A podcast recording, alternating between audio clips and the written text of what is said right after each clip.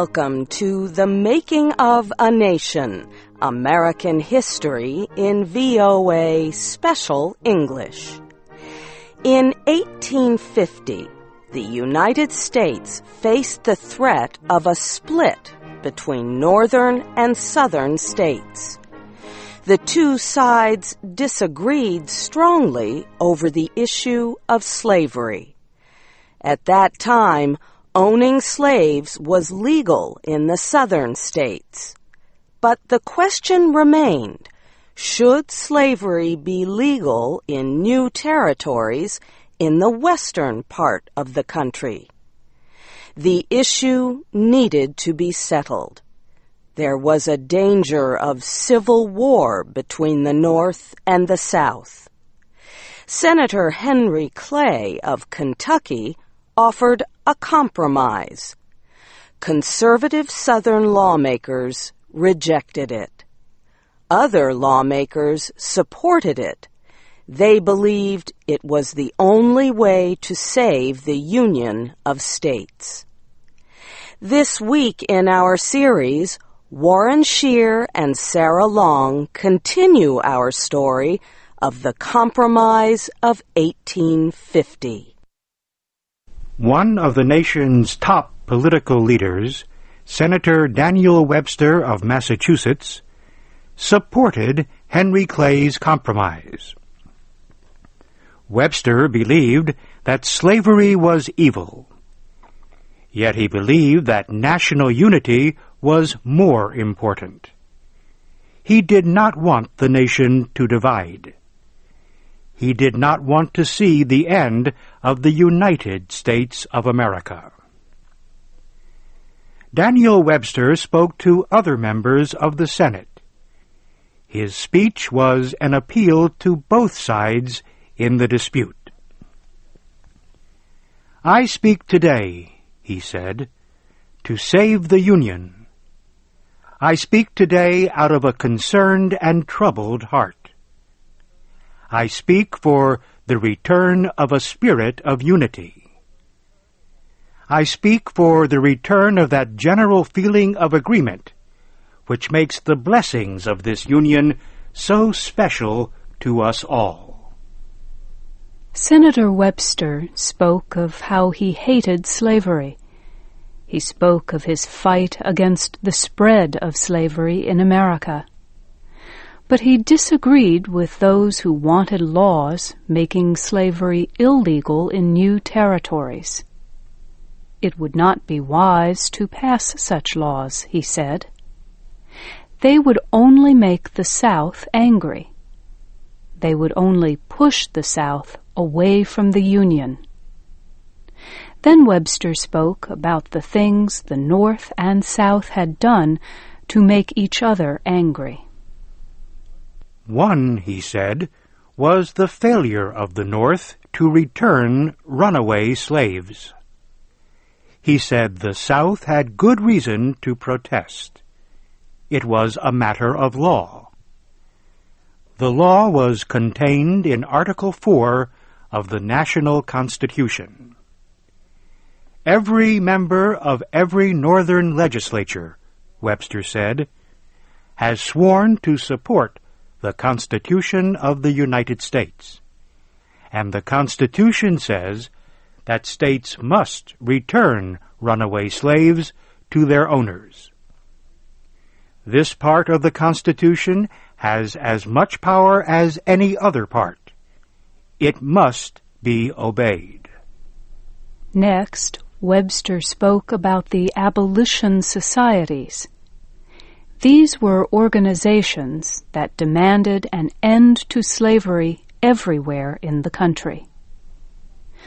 I do not think that abolition societies are useful, Webster said.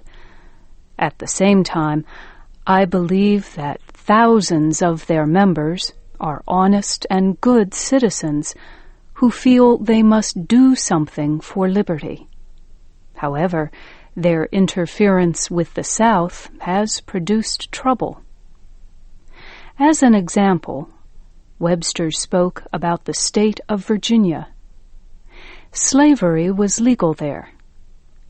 Webster noted that public opinion in Virginia had been turning against slavery until abolitionists angered the people.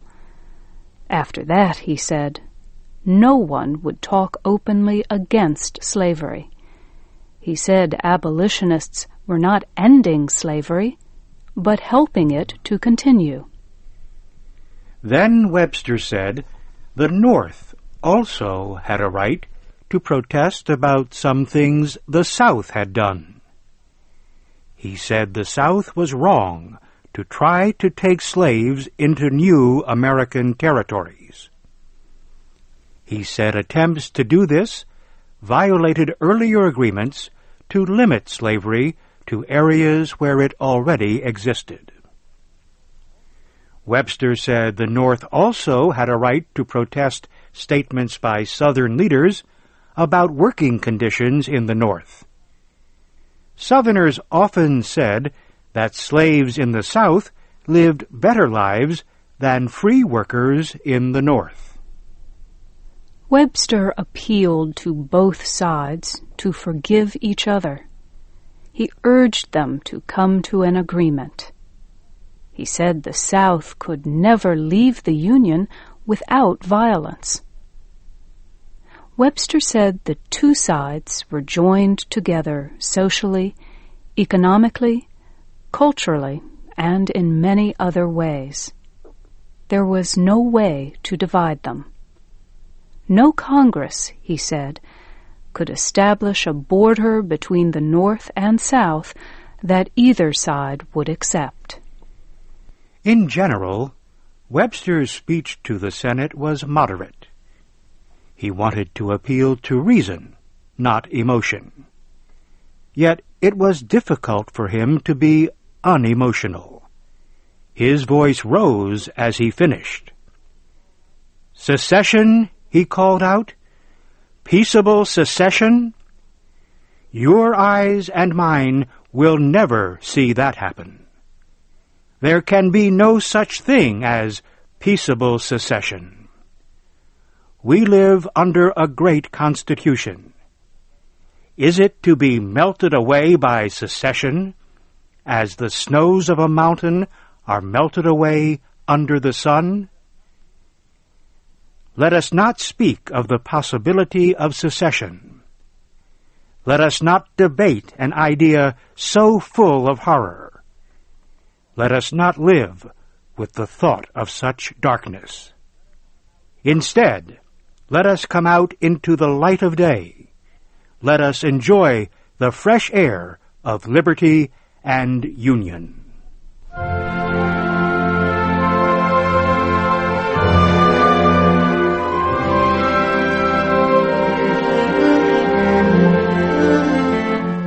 Northern abolitionists quickly criticized Daniel Webster's speech. They called him a traitor. Yet most people of the North accepted Webster's appeal for compromise. His speech cooled the debate that threatened a complete break between the North and South. The dispute about slavery continued in the United States it would, in time, lead to civil war. But historians say Webster's support for the Compromise of 1850 probably helped delay that crisis. Daniel Webster's speech was not the end of debate on the compromise. Four days later, Senator William Seward of New York rose to speak. Seward said he opposed any compromise with the South. He said he did not want slavery in the new Western territories, and he urged a national policy to start ending slavery everywhere peacefully. Seward criticized Daniel Webster for speaking against the abolition societies. He said such groups represented a moral movement that could not be stopped. He said the movement would continue until all the slaves in America were free. Seward then criticized another senator, John C. Calhoun of South Carolina. He denounced Calhoun's demands for a political balance between the North and South. He said this would change the United States from a united national democracy to an alliance of independent states. In such a system, he said, the minority would be able to veto actions of the majority. Many lawmakers seemed to support the idea of Clay's compromise, but they could not agree on which parts of it to pass first. Southern supporters were afraid that if a statehood bill for California was passed first, then Northerners would refuse to pass the other parts of the compromise. So Southerners wanted to include all parts in one bill.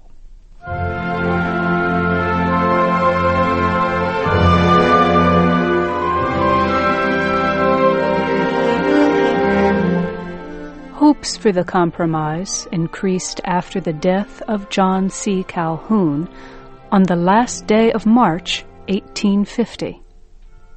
Calhoun was pro slavery. He had refused to compromise on the issue. One newspaper in Calhoun's state of South Carolina said, The senator's death is best for the country and his own honor. The slavery question will now be settled. Calhoun would have blocked a settlement. A committee of thirteen men was named to write a bill based on Henry Clay's compromise. The committee had six members from slave states and six from free states. Henry Clay was named to lead it. Three weeks later, the committee offered its bill. It was much like the compromise Clay had first proposed. It made California a free state. It created territorial governments for New Mexico and Utah.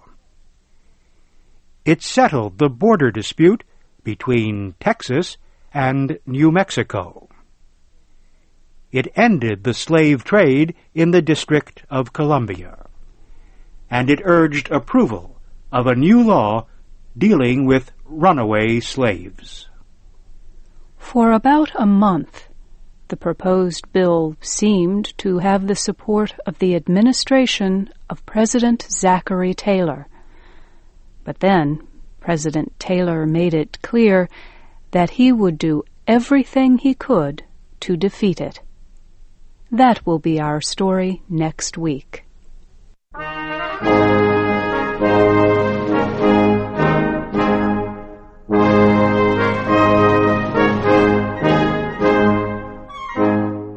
Our program was written by Frank Beardsley. The narrators were Warren Scheer and Sarah Long. Transcripts, MP3s, and podcasts of our programs are online along with historical images at voaspecialenglish.com.